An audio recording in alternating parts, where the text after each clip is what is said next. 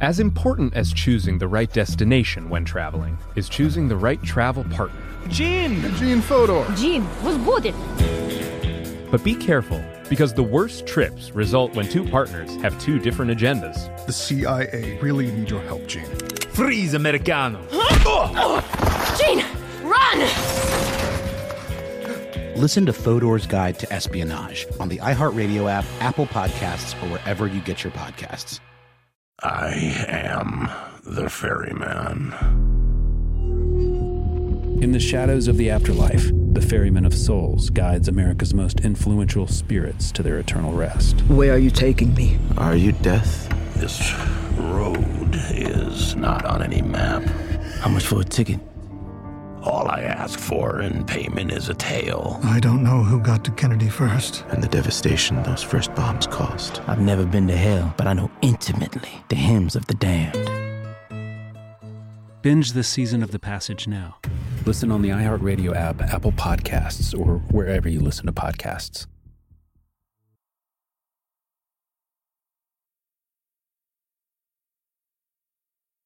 Imagine you ask two people the same seven questions. I'm Minnie Driver, and this was the idea I set out to explore in my podcast, Minnie Questions. This year, we bring a whole new group of guests to answer the same seven questions, including Courteney Cox, Rob Delaney, Liz Phair, and many, many more.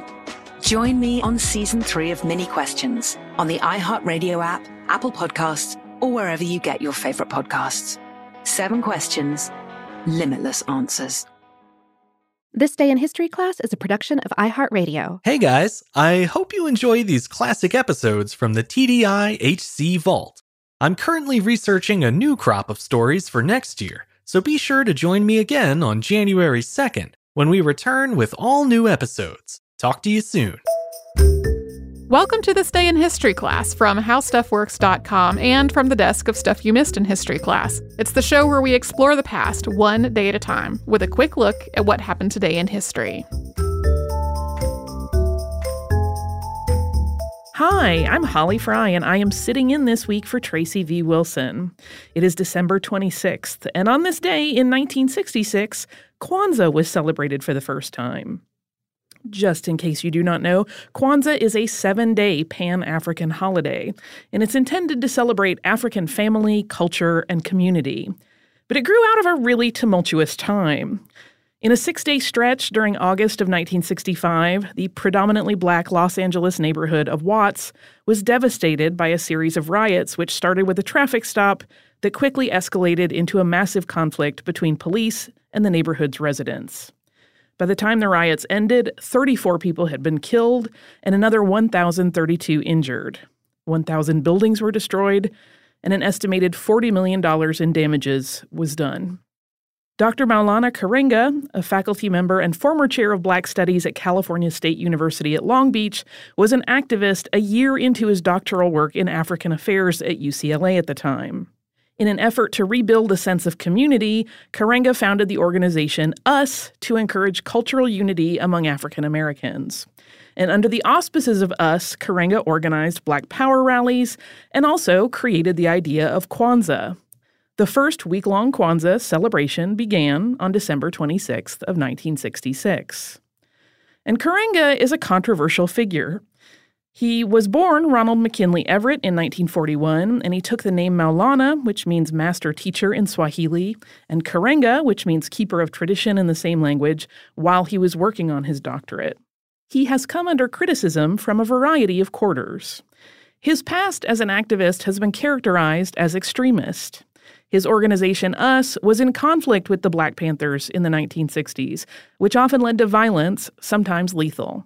The FBI investigated US and the Black Panthers, and in 1968, FBI Director J. Edgar Hoover called both the Black Panther Party and US black extremist groups. Hoover also felt that the Panthers and US needed to be kept divided to prevent a union between them, which would consolidate power. In 1971, Karenga fell into conflict with his own colleagues in the US organization. Also, that year, he was convicted and served time for felonious assault and imprisonment in a case which involved the torture of two women who witnesses said Karenga believed to be plotting against him. Karenga has consistently denied any involvement with this incident. He was released in 1975. In relation to Kwanzaa, Karenga has also been criticized, in that case for allowing it to become a commercial holiday, in conflict with the ideals of celebrating and exploring African identity and community. But despite the criticisms leveled against its creator, in the decades since its inception, Kwanzaa has become part of millions of people's holiday celebrations around the world. It is, at this point, bigger than its creator, and it has become associated with finding and celebrating joy and pride in African heritage and traditions. Harvest celebrations from a variety of African cultures, including Ashanti and Zulu, have inspired and informed the practices of the holiday. The name for Kwanzaa comes from the phrase Matunda ya Kwanza, which translates from the Swahili to first fruits. Words in Swahili were specifically chosen for the holiday because it is a language spoken by a large number of people, and the language is not connected to any specific region or tribe in Africa. Karenga has described it as a non ethnic tongue. Each of Kwanzaa's seven days of celebration, from December 26th to January 1st, is dedicated to one of the seven principles of Kwanzaa, called Nguzo Saba. Those principles are unity, self determination, collective responsibility, cooperative economics, purpose, creativity, and faith. As any holiday, there are variations in the way Kwanzaa is celebrated from home to home and community to community. But for most, a candle is lit each night in a candle holder called a kinara, often by a child, and then there is discussion focused on the principle related to that day. On December 31st, the final night of Kwanzaa, there is a feast called a karamu. And the final day, January 1st, is one of reflection. Thanks to Eves Jeffcoat for research on this episode and for Casey Pegram and Chandler Mays doing their amazing sound work on it. You can always subscribe to This Day in History class on Apple Podcasts, the iHeartRadio app, or wherever you listen to podcasts. Tomorrow, we will have a story of sobriety and a little bit of violence.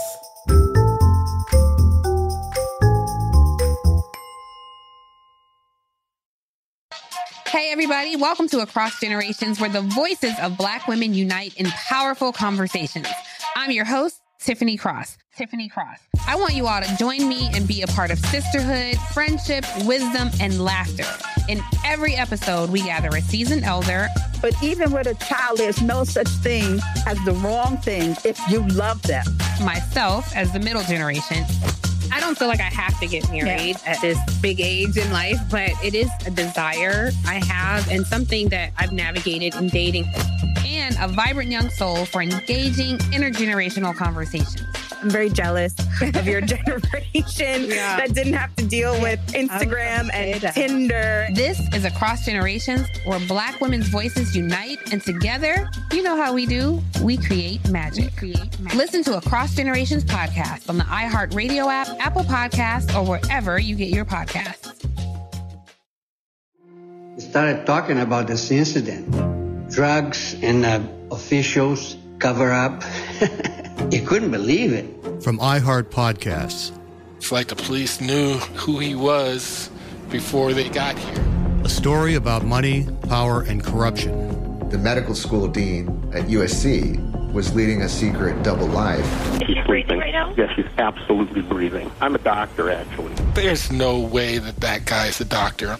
I'm Paul Pringle, and I'm an investigative reporter for the LA Times. This is the story of an investigation that starts in a hotel room in Pasadena, California, and reaches all the way to the top of two of the most powerful institutions in the city of Los Angeles. When people fall in line, they fall in line. Looking back, I realized, oh, everyone knew. This is Fallen Angels, a story of California corruption. We're always going to have predators. It's the good people who stand by and do nothing that allow them to flourish. Listen to Fallen Angels, a story of California corruption on the iHeartRadio app, Apple Podcast, or wherever you get your podcasts. Hey, my name's Jay Shetty, and I'm the host of On Purpose. I just had a great conversation with Michael B. Jordan, and you can listen to it right now. Michael is known for his performances in both film and television. His breakout role was in Fruitvale Station, playing Oscar Grant, which earned him widespread praise and numerous award nominations. His portrayal of Killmonger in Marvel's Black Panther, one of my favorites, further solidified his status as one of Hollywood's leading actors, earning him widespread acclaim for his complex and compelling performance. In our conversation, Michael really opens up. You're going to love listening to it, and I can't wait for you to check it out. The closest to getting what you want is always the hardest. It's always the feeling when you're getting ready to, you know, people give up right before they get what they've always wanted to get. People quit. Listen to On Purpose with Jay Shetty on the iHeartRadio app, Apple Podcast, or wherever you get your podcasts. Hey everyone, Eves here. It's the holiday season and I'm at home keeping really cozy, but history must go on. So here we are. Let's get into another episode.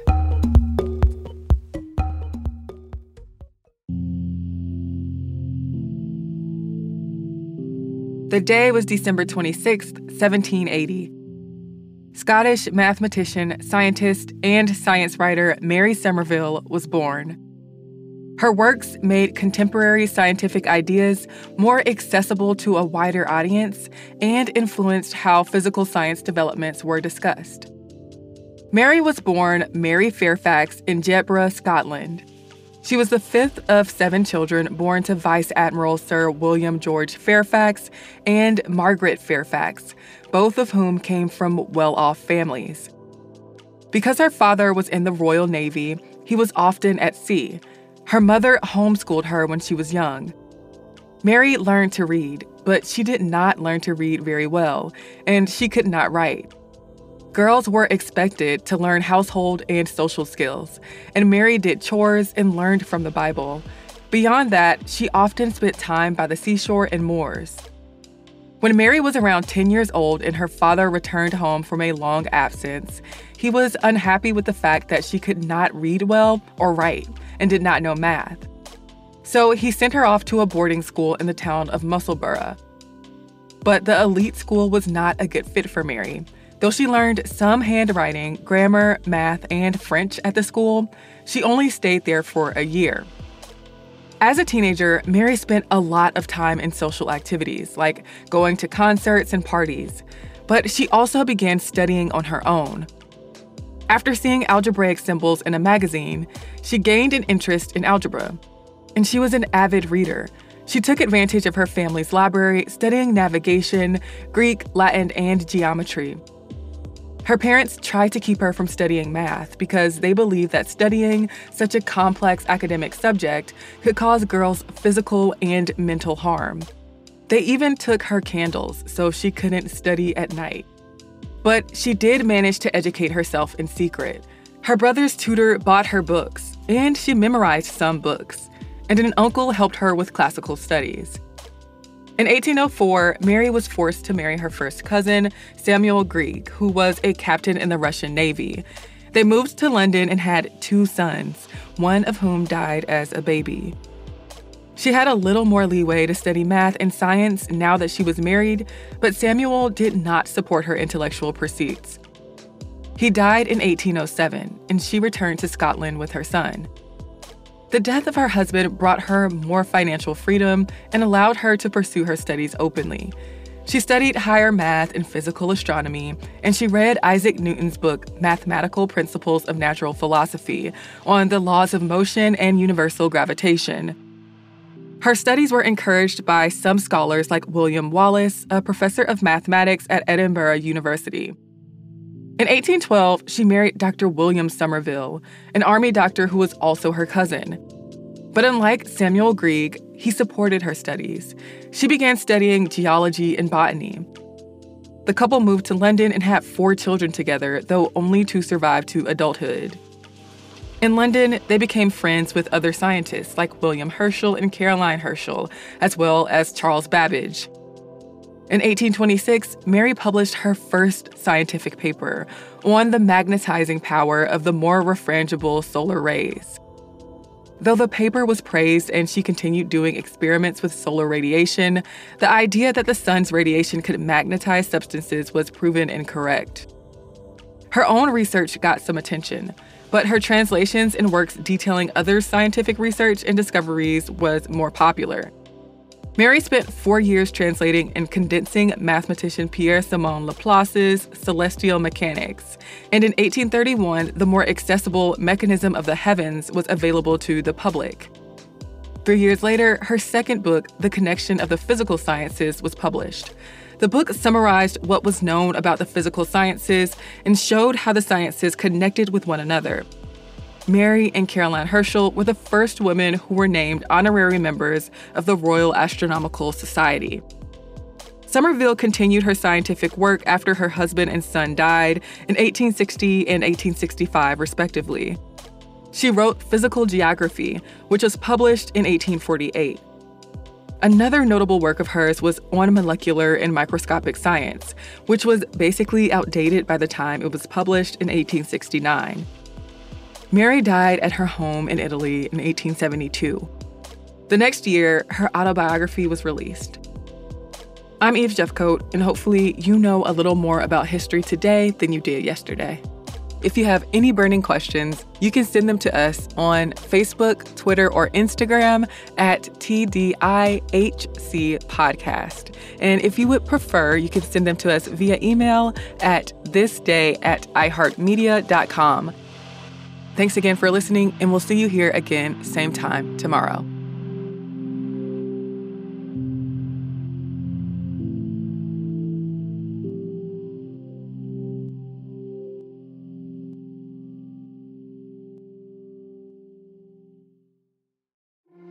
started talking about this incident. Drugs and uh, officials cover up. you couldn't believe it. From iHeart Podcasts. It's like the police knew who he was before they got here. A story about money, power, and corruption. The medical school dean at USC was leading a secret double life. She's sleeping. Right now? Yes, she's absolutely breathing. I'm a doctor, actually. There's no way that that guy's a doctor. I'm Paul Pringle, and I'm an investigative reporter for the LA Times. This is the story of an investigation that starts in a hotel room in Pasadena, California, and reaches all the way to the top of two of the most powerful institutions in the city of Los Angeles. When people fall in line, they fall in line. Looking back, I realized, oh, everyone knew. This is Fallen Angels, a story of California corruption. We're always going to have predators. It's the good people who stand by and do nothing that allow them to flourish. Listen to Fallen Angels, a story of California corruption on the iHeartRadio app, Apple Podcast, or wherever you get your podcasts.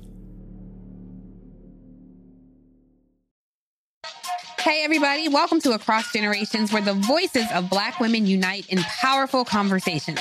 I'm your host, Tiffany Cross. Tiffany Cross. I want you all to join me and be a part of sisterhood, friendship, wisdom, and laughter. In every episode, we gather a seasoned elder. But even with a child, there's no such thing as the wrong thing if you love them.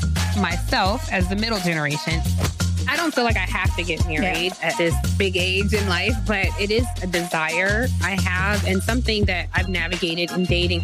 And a vibrant young soul for engaging intergenerational conversations. I'm very jealous of your generation yeah. that didn't have to deal with Instagram and Tinder. This is Across Generations, where Black women's voices unite, and together, you know how we do, we create magic. We create magic. Listen to Across Generations podcast on the iHeartRadio app, Apple Podcasts, or wherever you get your podcasts. Hey, my name's Jay Shetty, and I'm the host of On Purpose I just had a great conversation with Michael B. Jordan, and you can listen to it right now. Michael is known for his performances in both film and television. His breakout role was in Fruitvale Station, playing Oscar Grant, which earned him widespread praise and numerous award nominations. His portrayal of Killmonger in Marvel's Black Panther, one of my favorites, further solidified his status as one of Hollywood's leading actors, earning him widespread acclaim for his complex and compelling performance. In our conversation, Michael really opens up. You're going to love listening to it, and I can't wait for you to check it out. The closest to getting what you want is always the hardest. It's always the feeling when you're getting ready to, you know, people give up right before they get what they've always wanted to get people quit. Listen to On Purpose with Jay Shetty on the iHeartRadio app, Apple Podcast, or wherever you get your podcasts.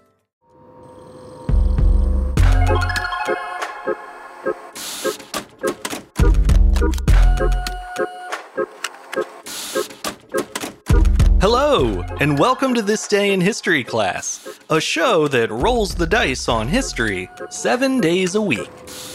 I'm Gabe Luzier, and today we're talking about one of the most feared gangsters in American history and how he got involved in the legendary Flamingo Hotel.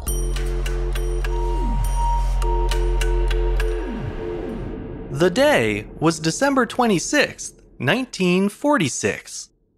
Notorious gangster Benjamin Bugsy Siegel opened the glamorous Flamingo Hotel and Casino in Las Vegas, Nevada.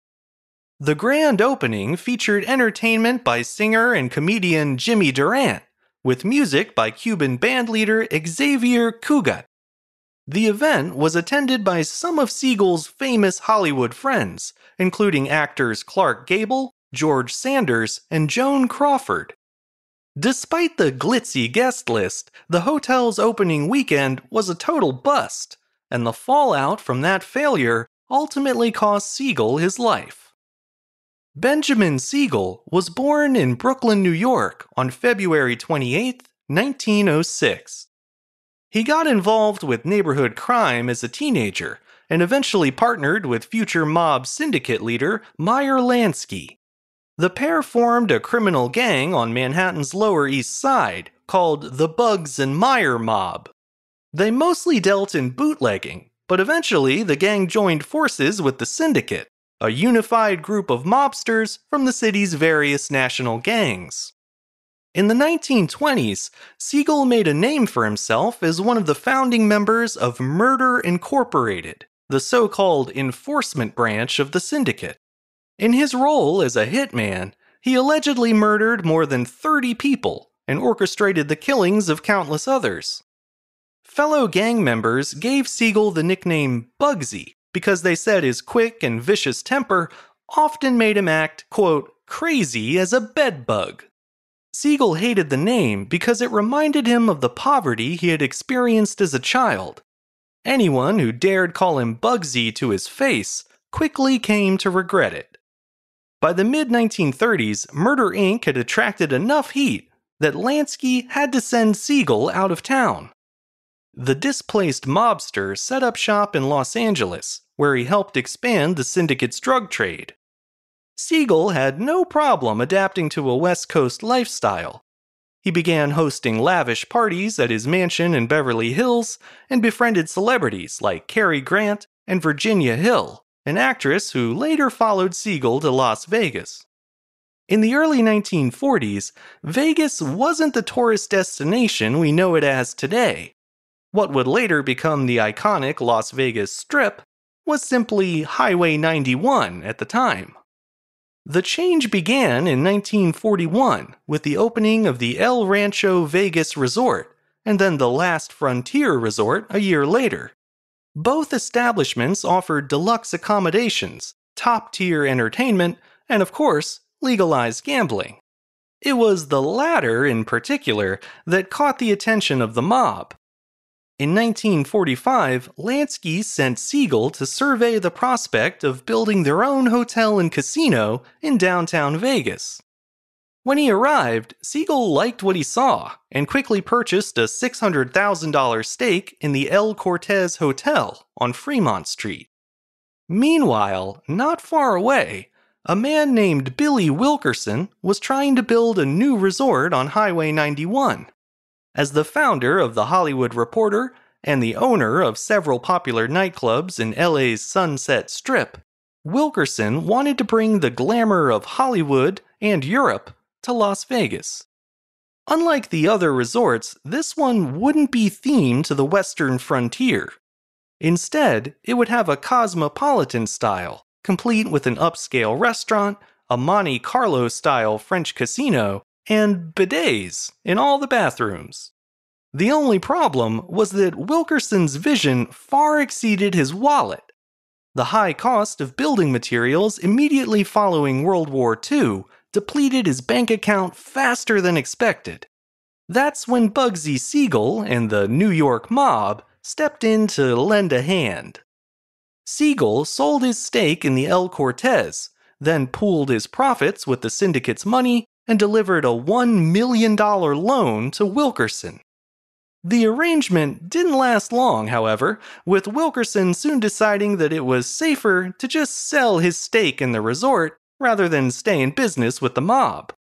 Siegel took control of the project and immediately started making changes to the blueprints. He tweaked the design to better resemble the resorts in Havana, Cuba, where Lansky and the syndicate had been investing. There's a long standing rumor that Siegel named the resort after his Hollywood girlfriend, Virginia Hill, whose nickname was the Flamingo on account of her red hair and long legs. It's true that was her nickname, and the actress certainly spent a lot of time at the casino. However, Billy Wilkerson had been using the Flamingo name well before Siegel and Hill came into the picture. Apparently, the shared Flamingo nickname was pure coincidence. Siegel relished his role as supervisor, but he wasn't very good at it. Construction dragged on and went millions of dollars over budget, leading his partners in New York to wonder if Siegel was skimming money from the project. He kept them at bay by promising major profits that would more than make up for the money spent. But unfortunately for him, that big money never came. After months of hype, the Flamingo finally opened on December 26, 1946, but almost nothing went as planned. Siegel had reserved multiple private planes to fly in A list celebrities like Lucille Ball, Ava Gardner, and Veronica Lake. However, due to bad weather, most of the guests stayed home. To make matters worse, the majority of the hotel rooms were unfinished. So even though 28,000 people came to the Flamingo's opening weekend, most of them had to find a room somewhere else, and they took their winnings with them. As a result, the casino ultimately lost between $300,000 and $500,000 during its first week of operation. The response was so bad that within a month of opening, the Flamingo ran out of cash and had to close down. Amazingly, Lansky went to bat for his old friend and was able to convince the other syndicate leaders to give Siegel a second chance. After borrowing money from his fellow mobsters, Siegel made some renovations and reopened the resort in March of 1947, this time calling it the Fabulous Flamingo. Things went better the second time around, and by April, the hotel had finally turned a profit. Sadly, the turnaround came too late to save either Siegel's reputation or his life. To the syndicate, the hotel's newfound success was further proof that Siegel hadn't been straight with them in the first place. They were convinced that he had pocketed money from the project and then lied about the hotel's troubles to account for what he stole. The exact details of what happened next are unknown, but it's widely believed that Siegel's partners had him killed for his alleged betrayal. What we know for certain is that on June 20th, 1947, an unknown gunman shot and killed Siegel as he sat reading the newspaper in Virginia Hill's living room in Beverly Hills.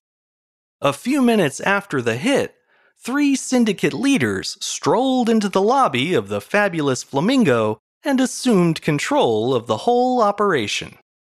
Despite its checkered past, the Flamingo continued to rake in cash for the syndicate and helped establish a new standard for over the top luxury in Las Vegas. Its success inspired further investment in the city, and pretty soon the modern Las Vegas Strip was born. As for the Flamingo, it changed hands several times over the years and is currently owned and operated by Caesars Entertainment. Nothing remains of the original architecture, with the last of its original structures being demolished in 1993. It's said that Siegel's private suite, including his bulletproof glass and secret escape tunnel, was among the last things to be destroyed. Like the ship of Theseus, even though the original Flamingo is long gone, its present form is still considered the oldest operating hotel and casino on the Las Vegas Strip. Today, management tends to downplay the resort's connection to a ruthless killer, and understandably so. But they haven't completely forgotten their founder either. Bugsy's bar inside the Flamingo still churns out cocktails in his honor. And if you look hard enough, you'll find a plaque dedicated to him in the hotel garden. Siegel's legacy is bathed in blood and neon light, sickening and captivating at the same time. All laid out, it doesn't make for the prettiest view, but it's a perfect fit for Sin City. I'm Gabe Luzier, and hopefully, you now know a little more about history today than you did yesterday. If you enjoyed today's show, consider following us on Twitter, Facebook, and Instagram at TDIHC Show. And if you have any comments or suggestions, you can always write to us at thisday at iHeartMedia.com. Thanks to Chandler Mays for producing the show, and thanks to you for listening. I'll see you back here again tomorrow for another day in history class.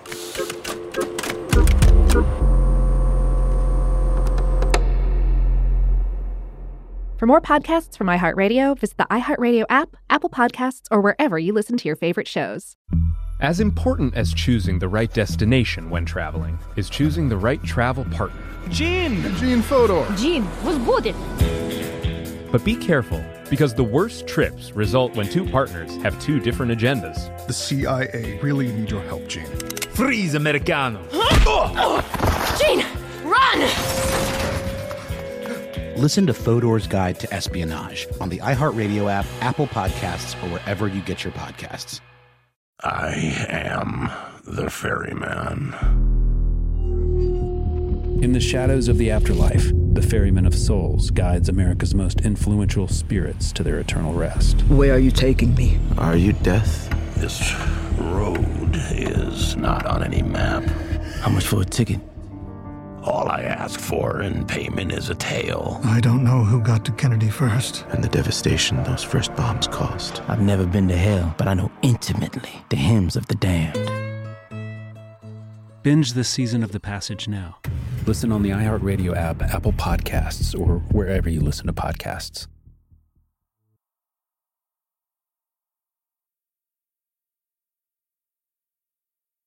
Imagine you ask two people the same seven questions. I'm Minnie Driver, and this was the idea I set out to explore in my podcast, Minnie Questions. This year, we bring a whole new group of guests to answer the same seven questions, including Courteney Cox, Rob Delaney, Liz Phair, and many, many more. Join me on season three of Minnie Questions on the iHeartRadio app, Apple Podcasts, or wherever you get your favorite podcasts. Seven questions, limitless answers.